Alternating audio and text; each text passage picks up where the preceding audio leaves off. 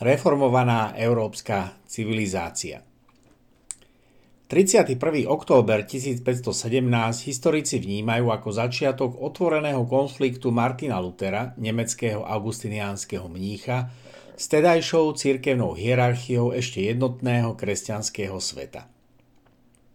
Uplynulo teda už 506 rokov od tohto dátumu, čo je civilizácia formovaná kresťanským pluralizmom, ktorý predznamenal aj pluralizmu spoločenského a ďalšieho civilizačného vývoja. 31. október sa tak považuje niekde slávne, inde neslávne za deň reformácie cirkevného, ale aj spoločenského života. Luterových 95 téz proti zneužívaniu odpustkov, ktoré historici skrátene nazývajú ablastézen, bolo 31.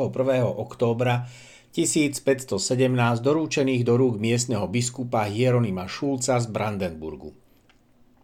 Dostali aj arcibiskup Albrecht z Magdeburgu, ako pápežský komisár pre odpustky.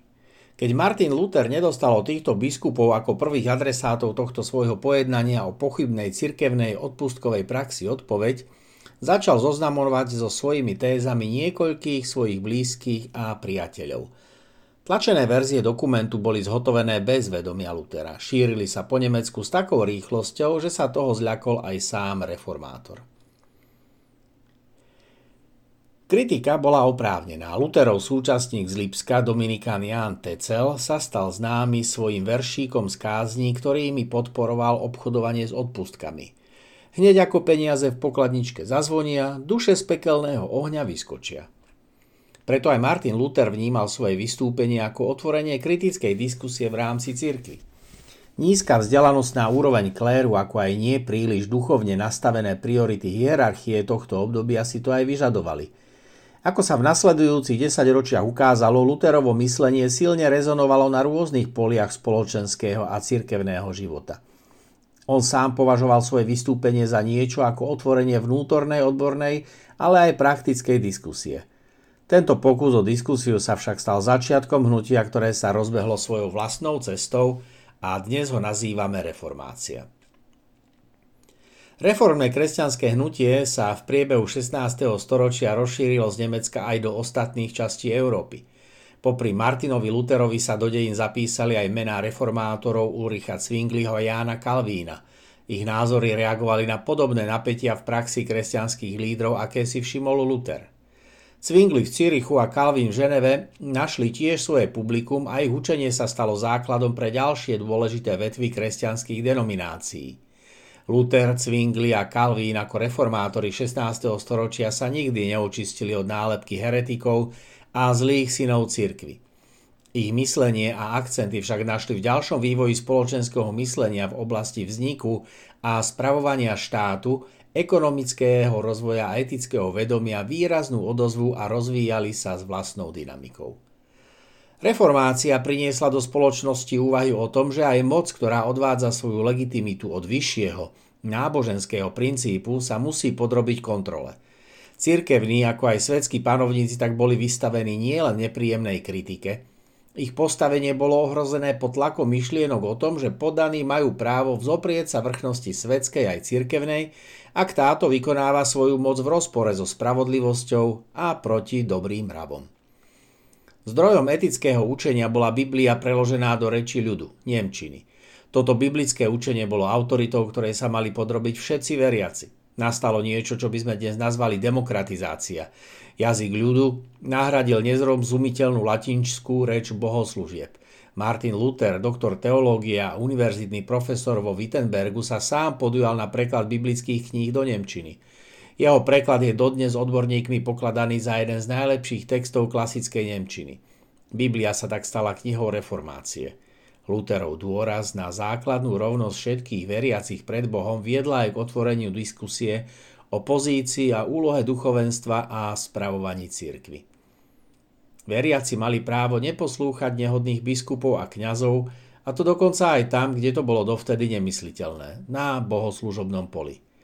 Neskoršie nepokoje a sedliacké povstania priniesli Luterovi aj osobné sklamanie. Podpora svetskej moci, ktorej sa mu dostalo, ho uchránila pred osudom iných heretikov a nebol postavený na hranicu. Reformátorské hnutie sa postupne stávalo zrkadlo, v ktorom aj súdobá cirkev nachádzala stále viac dôvodov na vlastnú reformu. 31. októbra 1999 Svetový luteránsky zväz a Pápežská rada pre jednotu kresťanov podpísali spoločný dokument o obojstrannej zodpovednosti dvoch strán za rozdelenie cirkvy. Dokument konštatuje aj to, že teologické dôvody rozdelenia už dnes nejestujú, ale storočia oddeleného vývoja viedli rôznych kresťanov rôznymi cestami a vznikli takto nové tradície. Tie potvrdili aj svoju legitimitu, aj svoju životaschopnosť. Inými slovami, dôvodom, prečo kresťania nevedia nájsť spoločnú reč sú dnes skôr politického ako vieroučného charakteru. Posledný vývoj diskusie o tom, ktorá církev je tá práva, odsunuli nádej na zblíženie kresťanských denominácií na neskôr. Ovocím reformácie, ktorá nahlodala nemennú vieru v dynastické a feudálne usporiadanie sveta, je pluralizmus. Cirkevné kniežatá, králi a vladári, ktorí sa pohybovali po Európe, odvádzali svoju moc od vyššieho poriadku. Jednotný výklad sveta, kozmológie a jeho filozofie dávali svetu istotu a stabilitu. Moc kléru a teológia ako ideológia jestvujúceho poriadku ponúkali aj svetskej moci spoľahlivú oporu. Po spochybnení tohto piliera sa spoločnosť ocitla v diskusii a argumentácii, na ktorú nebola ešte pripravená a prekvapila aj samotných reformátorov. Spoločnosť sa ocitla pred inštitucionálnymi zmenami. Veda priniesla nové a nezvratné fakty o svete, o človeku, o prírode i živote. Na miesto cirkevnej samozprávy organizovanej klérom sa pomaly, no neodvratne začína tlačiť sekulárny štát spravovaný neklerikmi, lajkmi. Tento nástup ešte pozastavila protireformácia, počas ktorej katolícka církev ešte chcela zachrániť, čo sa dalo. Do istej miery aj úprimne, no oneskorene prijala námietky reformátorov a spustila aj vo vlastných hradoch reformu vzdelávania kléru, liturgie, disciplíny aj teologické jasnosti učenia. Tridentský koncil v rokoch 1545 až 1563 zadefinoval pozícia východiska pre ďalší vývoj cirkvy tým spôsobom, že nepripúšťal s reformátormi vlastne žiadnu diskusiu. Tak sa otvorila cesta k vzniku sekulárnej moci, oddelenej od moci cirkevnej.